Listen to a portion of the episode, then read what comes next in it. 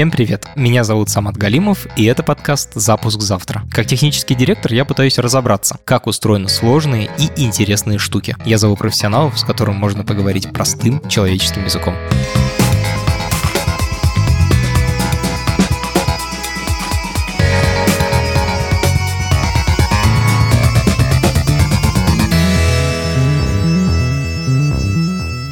Сегодня мы поговорим про Wi-Fi. Вполне вероятно, что вы слушаете этот эпизод или скачали его именно по Wi-Fi. Wi-Fi стал такой незаменимой частью нашей жизни, что мы перестали его замечать. Хотя вообще-то технология безумно интересная, а истории возникновения связаны с черными дырами, Стивеном Хокингом и студентами на Гавайях. Как все это устроено, мы сейчас разберемся.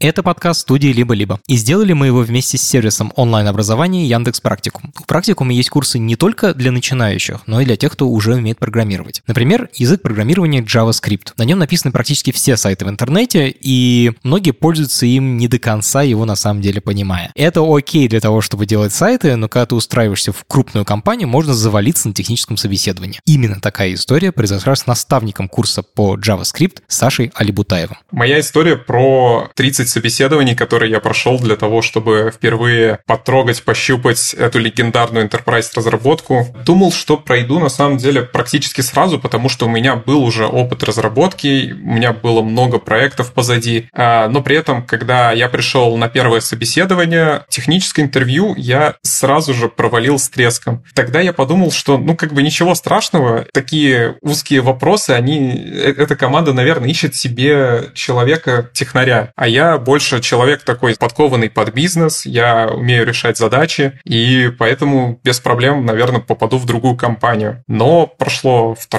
собеседование, третье собеседование, и дальше, дальше, дальше, и ничего не получалось. В конце концов, я попросил свою знакомую, которая на тот момент была сеньором, чтобы она мне помогла с подготовкой. После созвона, который она мне организовала, я понял, что я просто совершенно ничего не знаю. Она описала мне примерный план, что мне нужно выучить, учить, в каком порядке, где лучше это читать. После этого я взял паузу в собеседованиях где-то на месяц и начал систематически готовиться по тем материалам, которые она мне скинула, параллельно проверяя то, что я изучаю на своих каких-то пэт-проектах. И со следующего собеседования мне буквально стали приходить одни за другим приглашения, и дойдя до отметки в итоге в 30 пройденных собеседований, я, наконец, имел на руках 5 классных офферов, проекты, которые я действительно хотел попасть. Если вы хотите глубоко разобраться в JavaScript и в процессах собеседования в крупной компании, заходите на сайт Яндекс Практикум и учитесь. В практикуме у нас есть отдельный карьерный трек для студентов, которые планируют менять место работы или устраиваться впервые. И там вы можете задать все необходимые и интересующие вас вопросы и подготовиться к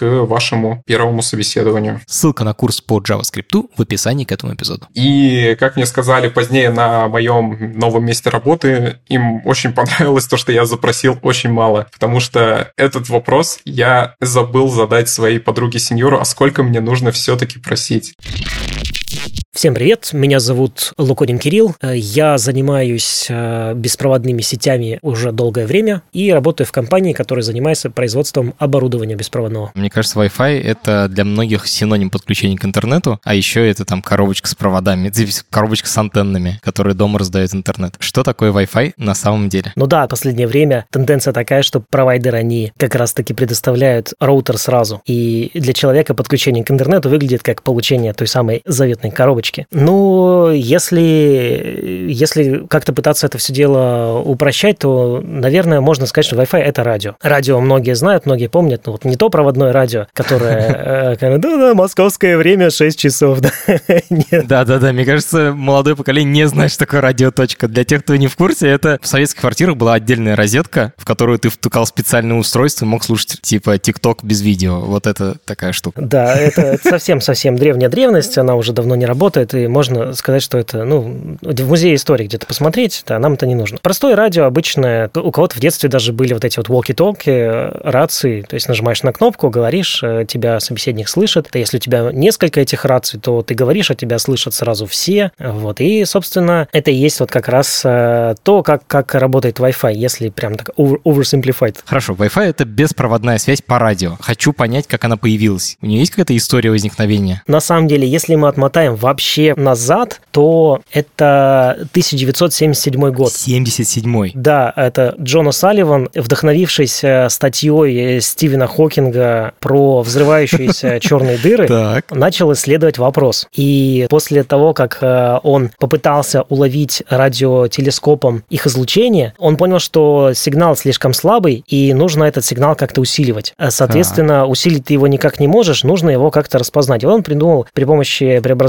Фурье специальную, ну, скажем так, сначала это была математическая абстракция, потом уже технология, для того, чтобы сигнал от вот этих вот самых Черных э, дыр? взрывающихся черных дыр, да, уловить. До этого тоже умели декодировать слабый сигнал, но не настолько слабые и не настолько эффективно. И он, в общем, своим изобретением дыры так и не нашел, и возник вопрос, что делать? И ему ребята такие, а давай коммерциализируем. И они в 90-х годах запатентовали это сначала в Австралии, потом в Америке, и настолько это хорошо все вписалось вообще в концепцию развития беспроводных сетей, что, в общем-то, создали стандарты вот 802.11a, потом 802.11g, ну, ст- стандарты Wi-Fi. Мгм. Я внезапно понял, что принципиальное отличие Wi-Fi от радио, от обычной радиосвязи или там радио, которое мы слушаем, там типа Маяк, FM и вот это все, в том, что э, в радио соотношение сигнал-шум, то есть качество сигнала очень высокое, очень мощное передатчик. Да, да, да, да. Это типа супер мощная антенна большая, вот эта шаболовская условно, и в нее там чуть ли не электростанция целая качает электричество. Даже видео были, где ребята там берут какую-то ветку, там крапива или что-то такое, кладут ее, значит, на опору радиостанции, ну, антенны радиостанции. Там искры горят, там между вот этой вот веткой и самой опорой там видно, что прям плазма бьет, листики начинают так красиво очень сгорать, прям ви- видно все вот эти вот э, капиллярчики, и сквозь вот эту плазму там пробиваются руки вверх. То есть даже крапива начинает играть этот звук. Да, да, вот эта, вот эта пл- плазма, она, она начинает работать как динамик. Вот, и, собственно, то есть ребята, э, ну, по сути, это детекторный приемник. Просто в качестве заземления работает сам человек, который в руках держит крапиву. А в Wi-Fi у нас мощность сигнала в сотни, если не в тысячи раз меньше. В сотни тысяч раз меньше. Ва, в сотни тысяч раз меньше. Да, да, да. Это супер энергоэффективная штука, благодаря этому она может работать от ноутбуки, от батарейки. Да, И вот Wi-Fi появился благодаря тому, что люди научились улавливать этот супер слабый сигнал. да, то есть во всем виноват Стивен Хокинг. Во всем виноваты астрономы, которые вот искали черные дыры, не нашли, но придумали классную технологию, э, на которой потом сделали Wi-Fi. В рациях все знают, что нужно нажимать кнопочку, говорить, а потом говорить конец связи. Или там как там типа, ну, короче, отпускаешь кнопку, и после этого можешь слышать. Типа ты не можешь одновременно и говорить, и слушать. А я вот сейчас с тобой говорю по Wi-Fi, я одновременно и говорю, и слышу тебя. Как это работает Wi-Fi? О, э, хороший вопрос на самом деле, потому что за тебя это делает твой роутер и твой Wi-Fi адаптер в ноутбуке. А, они нажимают, отпускают кнопочку. Они нажимают, отпускают кнопочку сами, конечно. Причем они сами обмениваются вот этими э, конец связи, э, там, э, вас понял, и Ага. э, вот эти вот э, протоколы взаимодействия, они именно так Мгм. и, и работают. Люди, создавая Wi- Wi-Fi, они, в общем-то, ничего нового-то и не придумали. То есть это, это все к нам, по сути, тянется еще там из телеграфных времен. Почему Wi-Fi такой популярный? Потому что все пользуются Wi-Fi, люди уже даже перестали его замечать. Wi-Fi, который мы знаем, он, по сути, весь родился из студенческого фана. Да ладно. Да, поэтому, собственно, почему он такой популярный? Просто очень удачную сеть построили на Гавайях в университете. Называлась она AlohaNet. 1971 или 72 Ну, в общем, смысл в том, что это была связь между кампусами. И ее как раз сделали, и возникла проблема. А как вот сделать так, чтобы у нас э, не возникало коллизии между разными участниками передачи? Ну, то есть, как вот стандартное радио, там, ребята, привет и так далее. Нужно было сделать это как-то более эффективнее. Придумали технологию CSMACA. Погоди, как еще раз? CSMACA, ну, в переводе с английского она называется Kernel Sense Multiply Access with э, Collision Avoidance. То есть э, множественный доступ э, к среде с избежанием коллизий. А, это про то, чтобы когда много людей хотят одновременно что-то сказать, чтобы они друг друга не перебивали. Да, да, да, да, да. Так. И вот э, именно там на Гавайях придумали очень эффективный протокол взаимодействия сразу огромного количества станций, десятки там Радиостанция. радиостанций, конечно, да, радиостанций между собой. И это позволило еще эффективнее сделать э, передачу между огромным количеством э, разных узлов. А, ну вот пазл сошелся. Теперь, типа, раньше можно было там, условно с двумя людьми или вообще с одним передатчиком Останкинской телебашни вещает, а ты слушаешь. Да, потому что радио это бродкаст, то есть э, одна станция, и она сразу всем вещает, и они ничего не спрашивают. То есть это, это, это такая очень, очень простая технология. А по рации, ну, я не знаю, ну, то есть пять человек это уже проблемно, которые постоянно что-то говорят. Им нужно три человека, это уже проблемно. А здесь, здесь десятки. Ну и, и потом еще они придумали метод TDMA, то есть э, Time Division Multiple Access, то есть э, множественный доступ, разделенный по времени. То есть они разработали протокол во второй версии этой AlohaNet, который позволил каждому узлу выдать свое персональное время в рамках сеанса, и он только в это время вещает, и никто другому вообще не мешает. То есть это прям очень сильно повысило эффективность, но, к сожалению, не прижилось в сетях именно вот современных Wi-Fi массовых. А вот CSMA-CA, то есть Collision Avoidance, он, он очень сильно прижился, и это как раз вот э, позволило потом создать стандарт 802.11b, там, это первые стандарты Wi-Fi, вот эти вот 1 мегабитные, потом дальше они развивались. Это как раз позволило создать технологию, которая может подключить э, десятки станций к точке доступа, они все могут между собой обмениваться, либо тогда еще были наработки там по меш-сетям, когда у нас плоская абсолютно организация, нет какого-то узла, который отвечает там за синхронизацию, за распараллеливание э, нагрузки, у нас э, просто все как-то обмениваются между собой. И вот этот э, спорадический характер взаимодействия, он как раз-таки благодаря именно CSMA, он неплохо работал. То есть Wi-Fi базируется на двух базовых технологиях или идеях. Первое — это усиление слабого сигнала, которое появилось благодаря черным дырам да. в 70-е. И второе — это тоже в 70-е CSMA. Это технология, когда множество говорящих как-то договариваются так, чтобы не говорить друг поверх друга. Да, да, да. То есть это вот два столба, которые можно очень четко выделить э, из э, всех технологических плюшек, угу. За счет которых это все работает. Скажи, пожалуйста, вот в 70-е сделали эту университетскую сеть. Да. Дальше был какой-то взрывной рост сразу же? Или дальше она там как-то ни шатка, ни валка до 90-х и потом взорвалась? Нет. Если вот прям по-простому, вот прям для нас, для крестьян, ага. пришли военные и сказали, о, нормально. Блин, как обычно.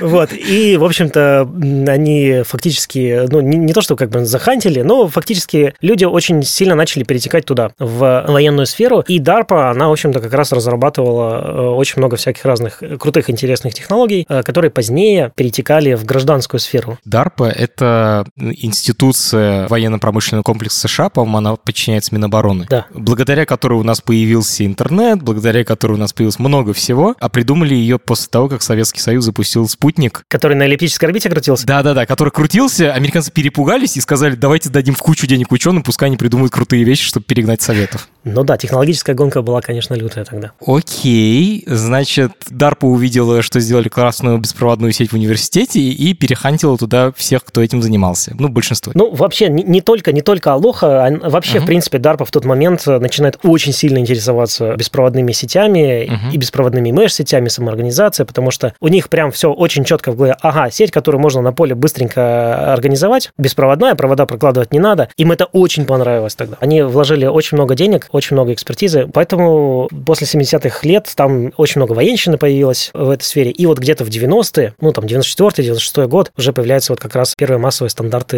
Wi-Fi. Я вспомнил, я вспомнил. Джобс сделал MacBook с э, Wi-Fi встроенным. Мне кажется, после этого все это бомбануло, как обычно. Джобс, да, Джобс вообще много интересного сделал, и USB, и Wi-Fi, ну, в смысле, популяризовал. Окей, скажи, пожалуйста, были ли у Wi-Fi вот этой технологии, которой мы пользуемся, ты еще назвал название протокола 802.11 и там дальше ABCD и все вот это все. Ну, это просто код группы. То есть, есть вот есть ага. группа ученых, они э, занимаются разработкой чего-то. Ну, вот у них есть, э, грубо говоря, такой код, с помощью которого другие могут идентифицировать, чем конкретно занимается вот эта группа. Они там все просто договорились, поделились, и вот эта группа, она как бы 802, а подгруппа 11, которая занимается Wi-Fi. Вот, вот все, вот все, вот все просто. Вот название протокола. Скажи, а есть ли у этого протокола конкуренты? Или даже да. так, были ли они? Просто были. Вот все знают, кажется, историю VHS versus Betamax, там две разных формата кассет было. И вот одна выиграла, а да. другая проиграла. А у Wi-Fi был такой конкурент? Да, там был другой э, стандарт, который назывался Wi-Fi, и он был такой прям закрытый-закрытый, коммерческий-коммерческий, но он появился чуть-чуть раньше, чем первые стандарты Wi-Fi. И связь была 1-2 мегабита. А, медленнее, чем новые протоколы Wi-Fi. Да, да, конечно. Она была медленнее, и, ну, как сказать, вот ты купил, например, одного вендора, и не факт, что у тебя с другим вендором будет совместимость. То есть закрытая А-а-а. технология, она как раз э, рождает вот всякие вот эти вот нюансики по несовместимости. Поэтому WaveLAN не получил такого прям большого массового распространения, как и Betamax.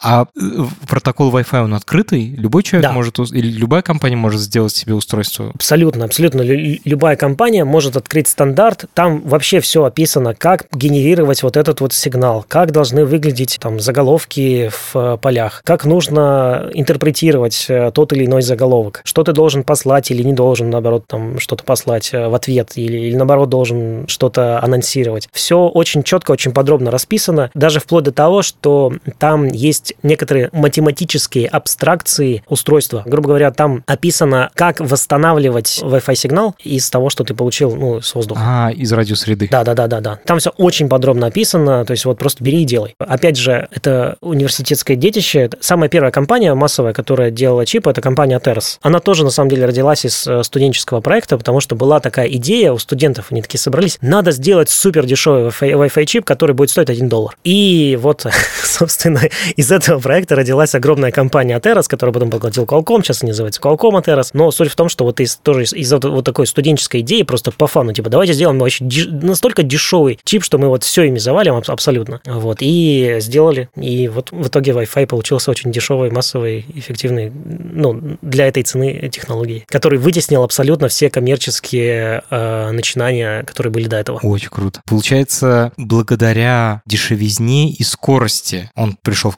каждый дом. и достаточной эффективности, потому что это очень важно. У нас там разная эффективность, можно ее измерить, э, грубо говоря, там в количестве бит на герц, либо можно там э, в количестве микроватт на герц. Одна эффективность, э, насколько плотно мы можем скомпоновать информацию и передать, а другая, сколько мы энергии потратим для того, чтобы эту информацию, собственно, скомпоновать и передать. Да, А, то есть речь идет о том, сколько места мы занимаем в радиочастоте, да, да. да. потому что это место конечно. И Wi-Fi типа оптимально использует это пространство. Очень эффективно. Круто. Да, эффективнее, чем Bluetooth. Во, Wi-Fi эффе- эффективнее. вот да. мне как раз интересно про конкурентов. Ты сказал, что была технология WaveLAN, которая умерла, Да. благополучно закрытая. А есть ли у Wi-Fi конкуренты в беспроводной связи сегодня? Э, они все умерли.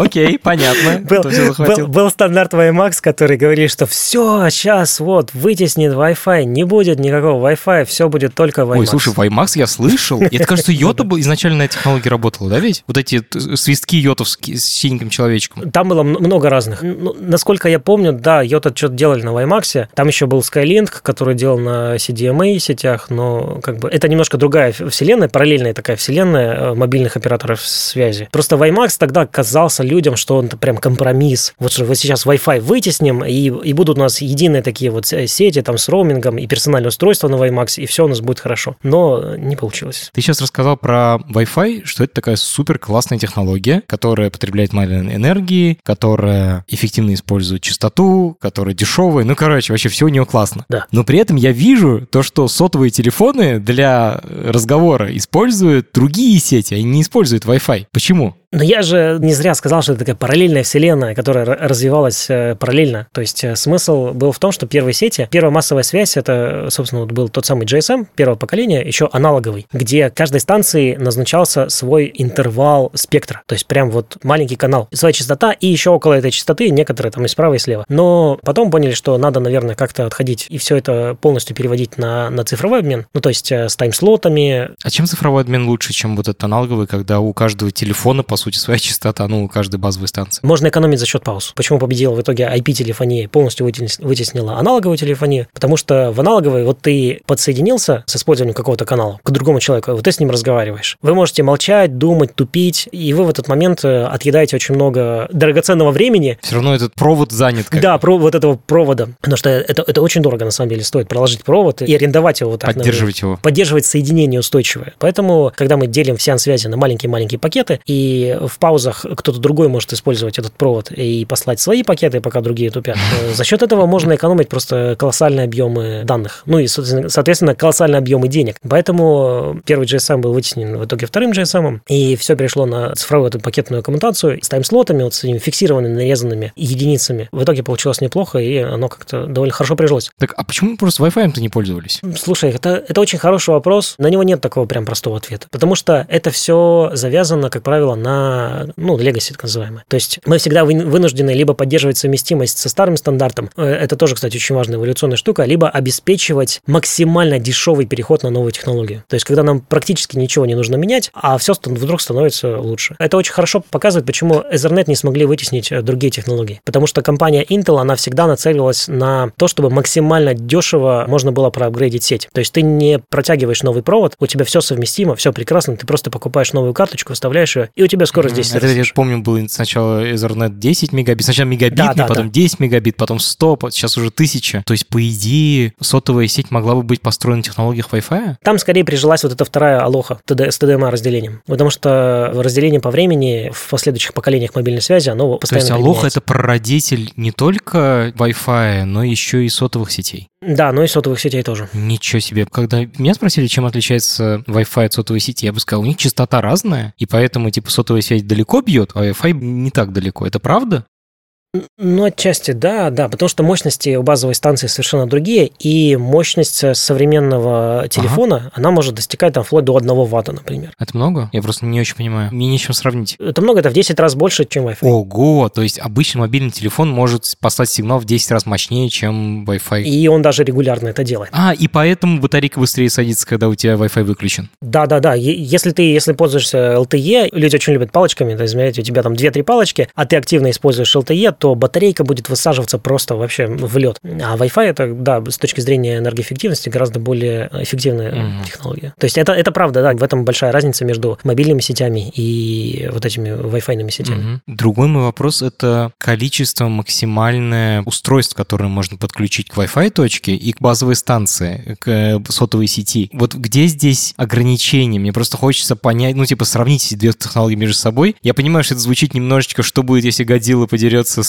кем-то там э, в детстве очень да, любили да, да. это. Но все-таки. Тут надо сразу же оговориться, что любой производитель, который использует какую-то технологию, продает оборудование, он э, склонен рисовать э, очень красивые цифры. Здесь всегда нужно делать поправку на реальность. Если смотреть с точки зрения технологий, конечно, мобильные сети здесь впереди. Потому что, ну, грубо говоря, они, они могут подключить больше абонентов на точку доступа за счет того, что абонентское устройство, оно лишено всяческой воли в мобильных сетях. Оно полностью подчиняется базовой станции. Поэтому базовая станция может очень эффективно настроить эфир таким образом, я имею в виду там порезать слоты, там назначить и подключить больше абонентов, чем может э, это сделать обычная Wi-Fi точка, где абоненты будут стремиться, ну, то есть каждый абонент-эгоист, он стремится занять максимальный эфир, который только может. И точка, она как бы ничего с этим не может поделать. И поэтому здесь такая концептуальная разница диктатуры против абсолютной анархии. Очень интересно. Получается, Wi-Fi — это сеть, в которой и ноутбук, и телефон фигачат как могут. То есть если мы их по всех абсолютно поместим в сценарий, когда им не хватает ага. ресурсов. Это на самом деле стандартная ситуация. То есть сеть будет работать отвратительно? Отвратительно. Просто ужасно все будет работать, потому что каждый будет тянуть одеяло на себя, каждый будет э, стремиться захватить. А в сотовой сети базовая станция может сказать, эй, ты помолчи сейчас пока, э, мы сейчас вот этому дадим побольше интернета,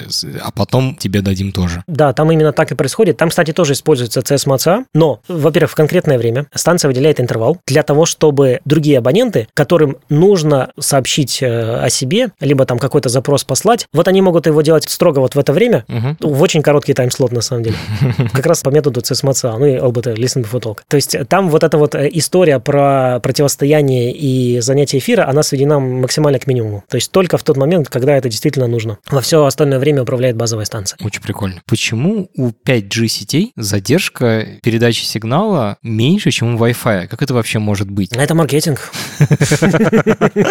Погоди, ну подожди, 5G реально пишут, что типа там задержка единицы миллисекунд, у меня на Wi-Fi больше. Да мало ли что они там пишут. Суть в чем? У нас могут быть разные сценарии. Вот у нас, если есть, например, 50 абонентов, угу. каждому из них, э, например, ну я так очень грубо сейчас говорю, таких цифр нет в реальности, каждому из них назначен слот 10 э, миллисекунд, в который он может вещать. И они, и они все вещают постоянно, они все что-то делают. Это значит, что для нового абонента у нас задержка будет... 490. Э, ну, 50 умножить на, на 10, грубо говоря, да, в районе 500 миллисекунд. И в сетях от этого этого никуда не деться. Ну, то есть, когда у тебя все активно нагружают трафиком базовую станцию или точку доступа, их всех нужно обслужить, соответственно, задержка сразу же вырастает. И в 5G вот эта низкая задержка, она обусловлена тем, что они в стандарте выделили специальный диапазон для экстренных сообщений, который супер-супер VIP диапазон. Там никто никогда не вещает. Он только для экстренных э, каких-то команд там, ну или э, данных о том, что вот я автобус, мы тут перевернулись, э, все плохо, э, вот адрес такой-то, GPS-координаты такие. Вот он как бы... А. Да, и вот э, это как раз... Это, это очень-очень маленький участок спектра. Там нет никаких вот этих вот гигабитных скоростей. Вот, и он создан исключительно, исключительно для этого. То есть за счет этого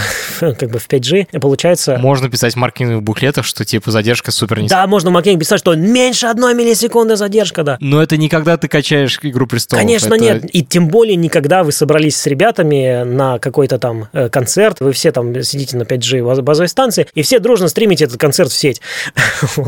Очень прикольно. Так, хорошо, стало понятнее. Расскажи, пожалуйста, почему беспроводные наушники и клавиатуры, а в особенности я, вот, кстати, не понимаю про беспроводные колонки, вот эти JBL-овские, там большие, маленькие. Почему они используют Bluetooth вместо Wi-Fi? Ну, потому что Bluetooth э, модули стоят еще дешевле, чем Wi-Fi модули. Так. Любая технология — это про деньги, это про экономию, поэтому если кто-то ставит э, Bluetooth, значит, ему так было выгоднее. И потому что в Bluetooth э, стандарте, ну и вообще Bluetooth комитетом, базово была разработана э, схема кодирования звука, она называлась SBC, то есть это кодек э, базовый, который входит прямо в стандарт Bluetooth. Его поддерживает абсолютно все Bluetooth устройства, он бесплатный, не нужно никому отчислять лицензионные какие-то там. А, это даже не про железо, это про кодирование аудио, про передачу аудио. Ну, это мы же про наушники, про, про колонки говорим, да. То есть у тебя есть, грубо говоря, от вендора, ты получаешь очень дешевый модуль, ты получаешь SDK, ты получаешь возможность передавать аудио, просто используя пример из этого SDK, и ты никому никаких денег не должен э, отчислять, и при этом модуль Bluetooth, он стоит еще дешевле, чем Wi-Fi модуль. Сейчас, конечно же, не совсем правильно так говорить, потому что есть Wi-Fi, который стоит очень дешево, но вот многое время это было именно так. Что с энергоэффективностью, если сравнивать Wi-Fi и Bluetooth? Очень интересно. Она одинакова, даже Wi-Fi чуть более эффективен, чем Bluetooth, просто... Ничего себе.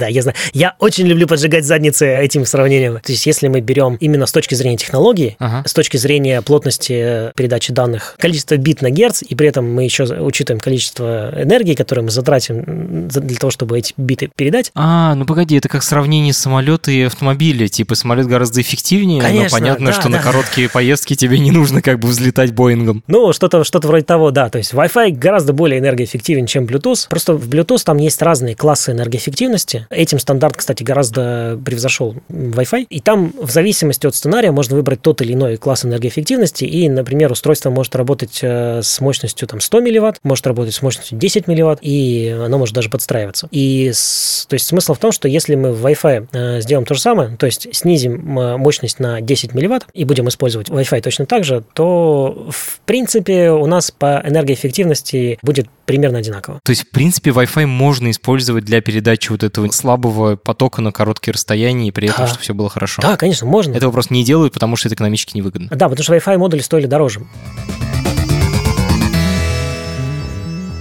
Теперь хочу какие-то совсем простые базовые вопросы, такие бытовые. Например, определиться с терминами. Вот Ох. дома у меня стоит коробочка, раздает интернет, у нее антенны. Как она правильно называется? Правильно называть ее точка доступа. Окей, точка доступа беспроводной сети. Ну да. А точка доступа, потому что все к ней подключаются, можно вкратце описать, что она делает? Она занимается тем, что перекладывает из провода в беспроводную сеть и обратно. Mm, окей. Это, это ее основная задача. Создает виртуальные провода между собой и моими ноутбуками, телефонами и всем остальным. Ну да, да, да. Это очень правильно так говорить, потому что технически это все именно так э, и происходит. Приходит из провода некоторый кадр, там содержится в заголовке информация, откуда он пришел, кому он назначается и данные, что, собственно, как раз мы и хотим передать. Потом дальше беспроводная точка берет, отрезает этот заголовок, создает свой заголовок, в котором написано, куда дальше это нужно доставить э, и от кого. Угу. От... Уже беспроводной адрес. Уже беспроводной заголовок, да, а от кого это пришло, стыкует э, вот это поле данных к этому заголовку, ну, там добавляет свои контрольные суммы, это не важно. И и посылает в воздух. Компьютер это ловит, отвечает обратно, да, говорит, я все получил, отрезает беспроводные заголовки, прикрепляет проводные заголовки и притворяется, как будто бы это пошло по проводу. А, то есть для моих программ выглядит так, что все, все, все, все, вся связь проводная. Они даже не знают, там проводная, беспроводная, они не в курсе. Они просто говорят, короче, вот на этот IP-адрес нужно отправить вот эти данные. Не, я скорее имел в виду, что беспроводная сеть это такая типа подвид как будто проводной сети. То есть для, для системы... Так, да, да, да, я же, я же говорю, это все из радио Ethernet э, пришло. То есть э, был, был проводной Ethernet, ну, то есть стандарт связи, который массовый, который все используют. Э, и потом просто ребята такие, а что, если мы вместо провода попробуем это по беспроводу передать? Все же нормально.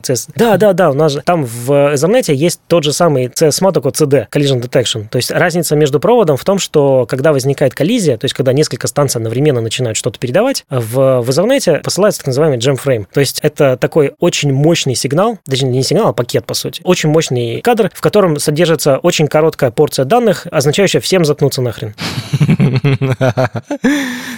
Все затыкаются, ждут какой-то рандомный интервал времени. А, и так как все ждут случайное время, то они уже говорят не в одно время, а в разное. Мы как бы, закрывая глаза сквозь пальцы, думаем, что все получают одинаковый вероятностный доступ к среде.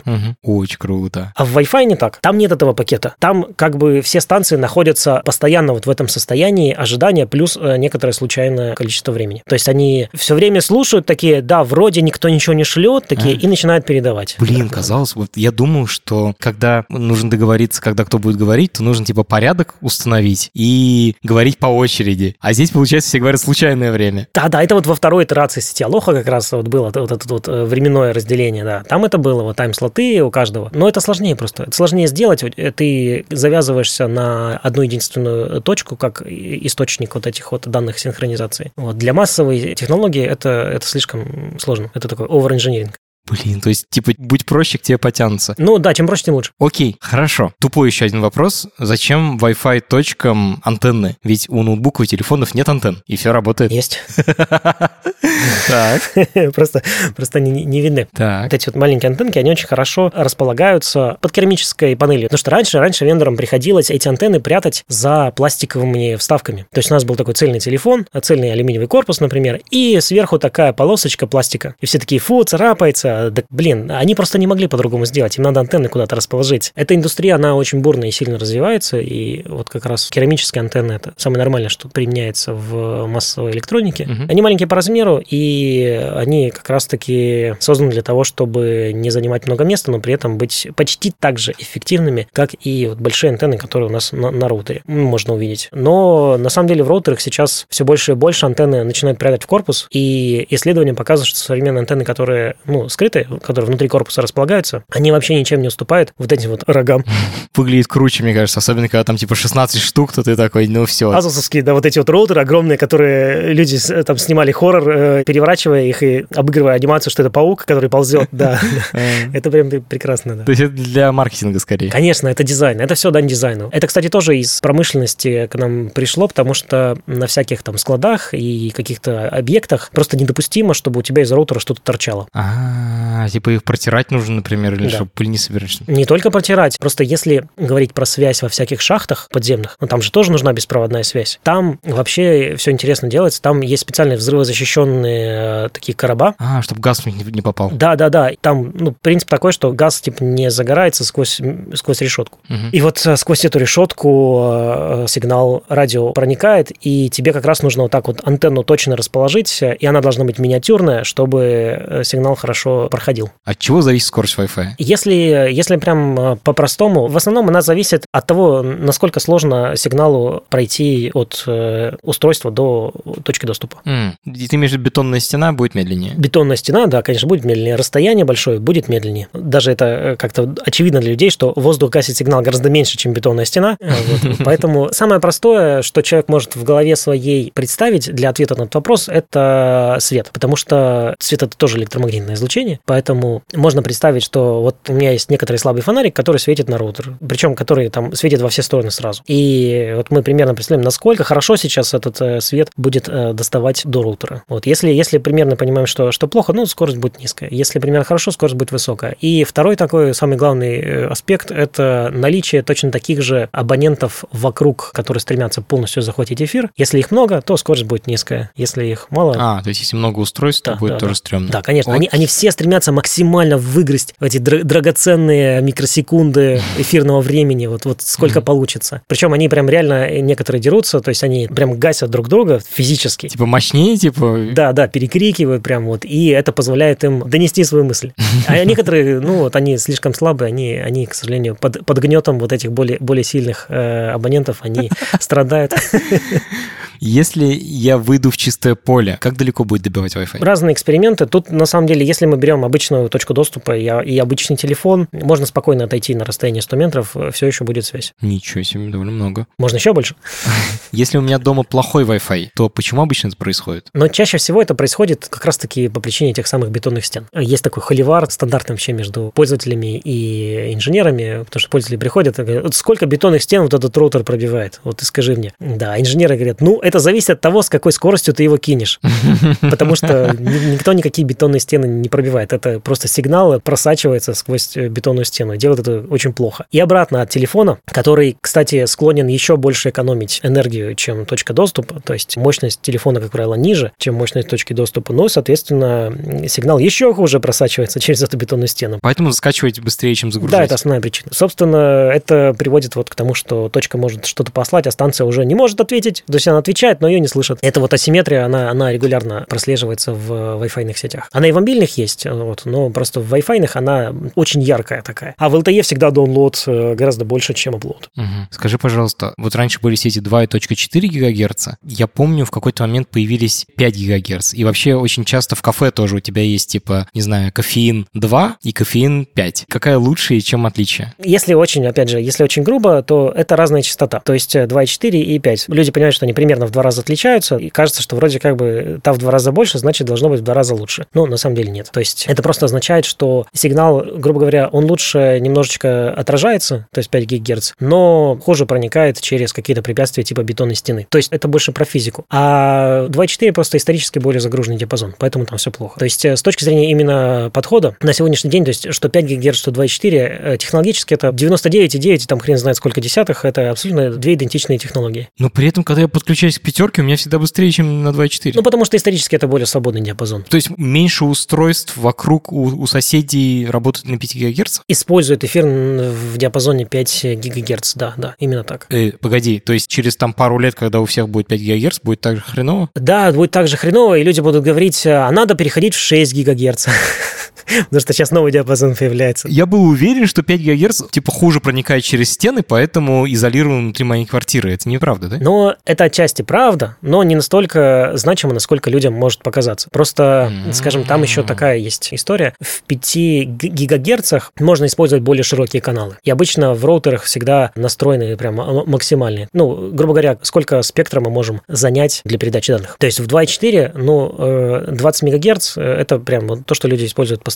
В 5 гигагерц э, люди могут использовать до 80, то есть в 4 раза больше. Это не значит, что связь будет в 4 раза быстрее, потому что, грубо говоря, вот эту мощность э, сигнала, которую мы... Ты размазываешь. Да, мы ее размазываем на эти 80 МГц, вот, поэтому в итоге сигнал доходит слабее э, до точки доступа, получается, на 6 дБ примерно. Но более уверенно. Не-не-не, не, не, не более уверенно, а еще менее уверенно. Знаешь почему? Mm. Потому что когда мы расширяем таким образом полосу пропускания... Спектр? Да-да-да. То есть мы и шума гораздо больше поглощаем, и уровень шума у нас тоже вырастает на 6 дБ. То есть сигнал меньше на 6 дБ, шум выше на 6 дБ. И вроде мы э, как бы в 4 раза увеличили полосу, и должно быть, казалось бы, да, так, ну, по примитивной логике в 4 раза лучше, а на самом деле нет. У нас выше уровень шума, нам сложнее выдрать вот тот сигнал, который и так слабый, и он еще на 6 дБ слабее, и в итоге у нас даже хуже может стать гораздо, чем было до этого. Очень интересно. Да, да. Тут очень много физики, поэтому простому обывателю иногда сложно, может быть, в этом всем сориентироваться. Mm-hmm. Но тут нельзя мыслить э, прям линейно. Wi-Fi это не, не такая штука, он так не работает. То есть, если вы что-то поменяли, и вы не до конца понимаете, что именно вы поменяли, э, не факт, что у вас может там все стать лучше. Вот, кстати, мой следующий вопрос. Да. Как сделать дома Wi-Fi лучше, если у меня он не очень? Поместить роутер максимально, максимально близко вот к, к устройству, которое ты используешь. Точка доступа. В общем, если точку доступа поместить максимально близко, то это будет самый правильный вариант того, как улучшить Wi-Fi. То есть просто поменять точку доступа – это плохая идея. Плохая идея. Еще хуже идея – это поставить повторитель. Это вот все, это вот просто древнее зло пробудилось. Мои коллеги, они очень любят пример с э, тетей Дусей, которая сидит в лекционной аудитории. Она вот так вот, вот э, стоит таким образом, чтобы одновременно как бы и профессора слышать, и студента. Вот. А студент уже настолько далеко сидит, э, что он не слышит профессора. И вот эта тетя Дуся, она вообще в предмете не шарит. Она ничего не понимает. Вот, но профессор говорит, открываем параграф 30. Вот она начинает орать, открываем параграф 30. И в этот момент студент понимает, что надо открыть параграф 30. Но на самом деле там еще все сложнее, потому что студент обратно отвечает, я открыл параграф 30, все нормально. Я, тетя Дуся обратно также орет профессора, я, он открыл параграф 30, все нормально. Вот. И вот это вот то, что происходит постоянно в Wi-Fi, именно с репитером. Это ужасно. То есть он нужен в таком узком и небольшом количестве сценариев, что проще от него отказаться. То есть гораздо эффективнее просто взять, перепроложить кабель, пододвинуть роутер поближе к месту, где он действительно нужен, чем ставить там какие-то повторители и извращаться. Это, это, это все ужасно. Понятно. Чем дешевая Wi-Fi точка отличается от дорогой? Да почти ничем. Ну, правда. Правда. Э, просто в дорогой Wi-Fi точке может быть, ну, скажем, более мощный процессор. А в современных Wi-Fi точках я просто был настолько поражен. В них уже, в некоторые начали вставлять вентиляторы для охлаждения. Куча портов гигабитных. Можно поставить USB, использовать ее как NAS, скачать торренты. Там просто там веб-интерфейс со свистелками и переделками. Все замечательно. С точки зрения именно технической работы, когда они передают трафик, отрезают заголовок, пришивают новый заголовок проводной там, или беспроводной, зависит от того, в какую сторону. Они обе, и дешевая, и дорогая, выполняют одну и ту же функцию. Окей. Все точно так же. Нужно просто смотреть на то, грубо говоря, если они одного и того же стандарта, у них, грубо говоря, там одинаковое количество антенн, и там есть просто такой режим, MIMO называется, multiple input, multiple out. Он позволяет одновременно использовать несколько антенн, чтобы еще эффективнее передать данные. И если у них, э, грубо говоря, поддерживаются одни и те же режимы, которые нам нужны, то они абсолютно одинаковые. Можно пренебречь разницей, короче, в том, насколько эффективно они делают именно вот эту передачу из провода в беспровод и обратно. Я пытаюсь работать, а жена в соседней комнате качает новый эпизод «Игры престолов» в 4К. У кого будет лагать и почему? Здесь нет э, простого ответа. Ну, просто я, например, работал, когда еще в Сбере, я прям сознательно сидел в лаборатории и тюнил устройства сбердевайсовские, чтобы они были, ну, вот свою эгоистичность, э, скажем так, использовали по максимуму. Я на Кипре сейчас живу, то есть я уехал из России, и мы взяли с собой этот Сберпортал. У меня дочка на нем смотрела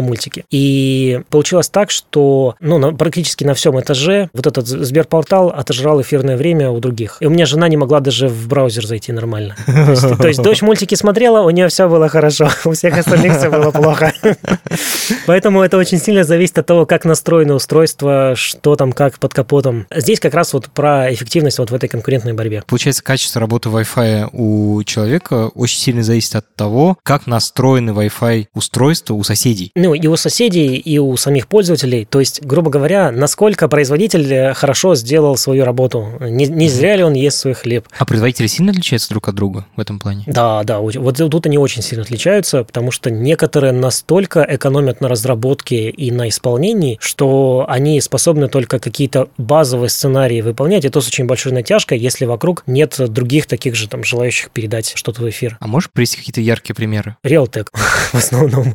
Ну, сейчас уже получше, но модули Realtek, которые выпущены там до 2018 года, они, как правило, все крайне плохие. Драйвера написаны непонятно китайскими студентами. Все очень плохо было. Сейчас, конечно, получше, но вот это пример, когда вендор настолько экономит на своем продукте, что продукт практически перестает выполнять функцию. Но, но, но и, и тут очень важно. Были ребята, которые умели эти реалтеки правильно готовить. Настраивать. Не настраивать, они полностью писали свои драйвера. Ничего себе. Да, да, да. Все переписывали, перелопачивали. Получалось вполне неплохо, да. Очень дешево. Очень дешево зато, да. То есть ресурсов на разработку надо было потратить э, неимоверное количество, но зато вот на дешевом оборудовании получалось сделать более-менее сносный продукт. Что обо мне узнает владелец точки, когда я подключаюсь к его роутеру, например, в кафе или в метро? До последнего времени э, практически все можно было узнать так о человеке, потому что были специальные платформы, были такие прекрасные сущности, как э, DMP, Digital Marketing Provider, которые могли, грубо говоря, по MAC-адресу отгрузить всю информацию. Там.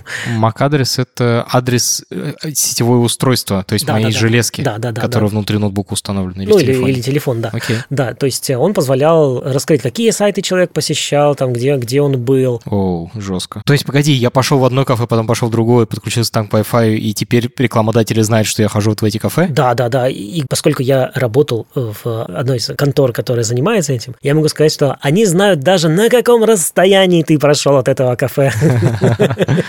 Жесть. А, это прямо геолокацию они мою, получается, на самом деле узнают. Ну да, ну, ну это на самом деле э, отличная история, потому что она позволяет ставить меньше камер, и, ну, лучше так.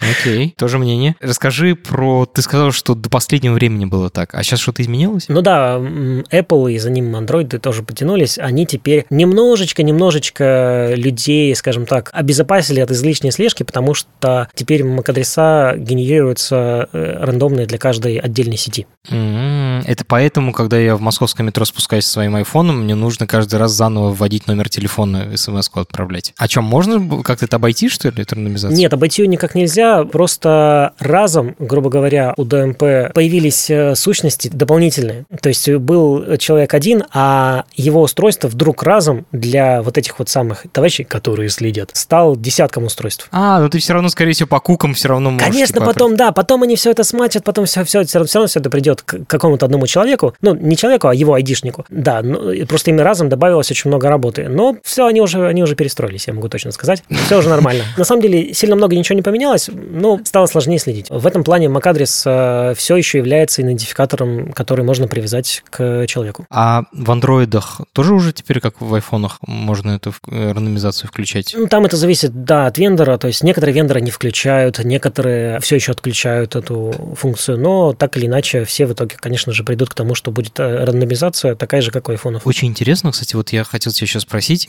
Я слышал, даже в подкасте говорили, что 5G-чипы умеют нормально производить всего пара компаний в мире. Даже Apple не могла это настроить долгое время, покупала эти чипы у Qualcomm. Насколько сложно произвести современный Wi-Fi чип? Значительно проще, чем 5G, просто в силу того, что 5G-чипы обязаны поддерживать очень широкий диапазон частот. Соответственно, под каждый из этих диапазонов, там от, грубо говоря, там от 800 МГц до 7,2 ГГц. То есть это, это, это очень широкий диапазон. А, это физически сложнее уместить в такое маленькое устройство? Да, да, гора, гораздо сложнее, конечно. Суть в том, что э, для того, чтобы усилить просто сигнал, в случае 5G нужно собрать вязанку этих усилителей, поставить их на одну плату рядом с чипом, и потом вот, собственно, у нас получается такой модуль. Технологически гораздо более сложная штука. Гораздо, на порядке более сложно все это исполнить, да. У Wi-Fi все просто. У него есть э, там 5 ГГц, есть 2,4, они разные. Это, как правило, делают. И даже если в одном корпусе, там все равно как бы две разных инфраструктуры под два разных диапазона. И все, в общем-то, понятно. То есть Wi-Fi в этом плане... Опять про деньги, короче, все. Да, конечно, все, все про деньги. Вообще все про деньги. А есть ли какие-то неочевидные использования Wi-Fi? Mm, да. Расскажи, пожалуйста. Например, ну, сейчас очень популярна тема. Она, она была популярна еще, когда я в универе учился. Вот сейчас у нее новая реинкарнация, потому что к ней прикручивают нейронные сети. То есть, если раньше разрабатывали математические модели, сейчас математические модели заменяют обученными нейронными сетями. Никто не понимает, как это работает, но, но как это работает. Это работы по восстановлению позиций каких-то объектов за препятствием. О, о, о, погоди, это звучит сложно, но в реальности это определение позиции человека в комнате по тому, где у него телефон, по его телефону? Нет, вообще, он, у него может быть не быть никакого телефона. Он просто стоит в комнате. У тебя стоит Wi-Fi точка, и ты видишь, где кто стоит? Да, да, да. То есть э, просто, грубо говоря, у меня есть э, понимание о том, как, э, ну, то есть есть некоторая интерференционная картина, которую я могу видеть, когда в комнате никого нет. Ага. И у меня есть, грубо говоря, ну, я так по-простому на пальцах, у меня есть огромный слепок разных таких вот картин для положения человека в разных частях этой комнаты. И я потом могу понять, где да, человек да, стоит. Да, где человек стоит, да. Охренеть. То есть ты сначала, типа, обучаешь, ты говоришь, когда человек стоит здесь, это выглядит вот так. Когда человек да. стоит здесь, это выглядит вот так. А потом да. говоришь, где сейчас человек стоит? Он такой, вот здесь. Вот здесь, да. Да, да, все так. Жесть какая. Слушай, с другой стороны, это священный грааль же. Люди же всю жизнь хотели сделать нормальное определение внутри помещения. Это нигде, блин, нормально не работает. Что будет работать, что ли, прямо через Wi-Fi? В Wi-Fi 7 стандарте там как раз озаботились вот э, этим вопросом. Это как там... бы GPS внутри торговых центров. Да, там вообще, ну, как бы, location, он э, на новый уровень его совершенно э, вывели. То есть они в седьмом стандарте Wi-Fi не только точки могут понять. Во-первых, они между собой все координируют, ну, какие-то решения. То есть они могут разом договориться о том, что они сейчас начнут прощупывать пространство, прощупать его целиком вместе, понять, какие тут препятствия, что тут у нас вообще там отражение, переотражение, люди, и потом после этого подстроить свои передатчики для того, чтобы учитывать эти особенности. Ты сказал, шестая версия Wi-Fi? Седьмая. Седьмая, точнее, седьмая да. версия Wi-Fi. Ее еще нет. Какая версия используется сейчас и когда будет седьмая? Никто не знает, когда будет седьмая. Ну, будет круто, я понял. Ну, будет очень круто, да.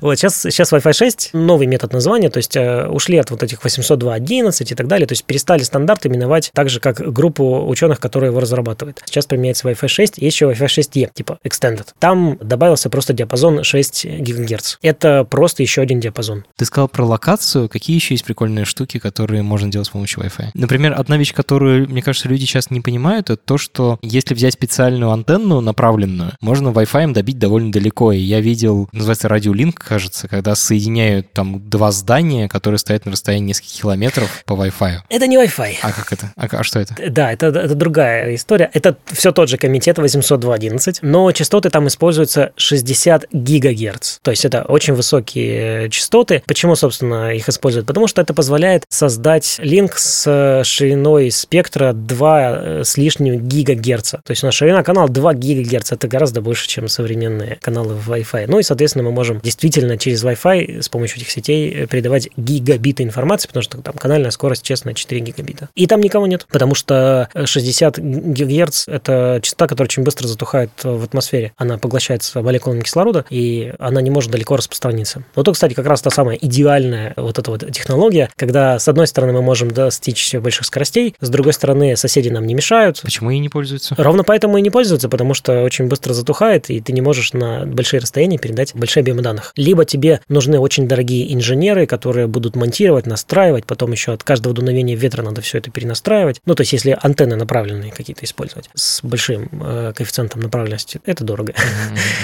Вот ты сказал, что это группа ученых. Это какой-то независимый комитет или это компании, которые производят чипы? Как это вообще устроено? Кто решает, куда будет развиваться? Это независимый комитет, куда входят компании, которые разрабатывают чипы.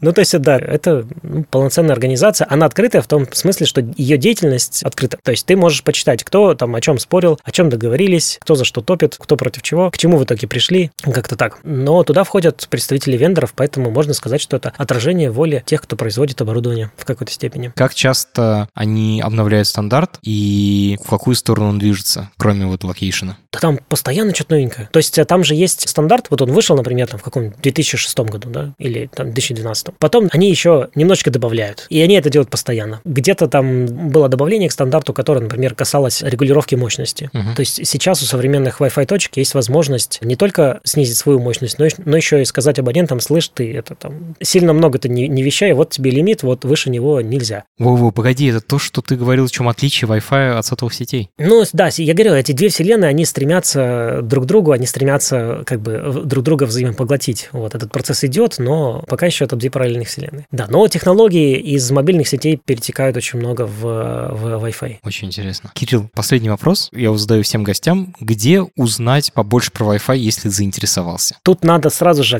оговориться, что большинство данных на английском языке. Вот Леня Тиканов сделал потрясающую страничку, где собраны вообще все ресурсы, актуальные для изучения Wi-Fi, ну, как, как технологии. Просто на гитхабе. Ссылка будет в описании к этому эпизоду. Супер. Спасибо тебе большое, что пришел. Это был очень интересный разговор. Очень рад, что мы наконец поговорили про Wi-Fi. Спасибо большое.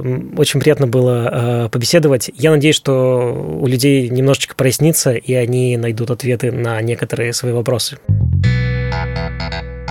Это подкаст студии «Либо-либо». И сделали мы его вместе с сервисом онлайн-образования Яндекс Практикум. Над подкастом работали редакторка Маша Агличева, продюсерка Настя Медведева, звукорежиссер Юрий Шустицкий. За джингл спасибо Алексею Зеленскому.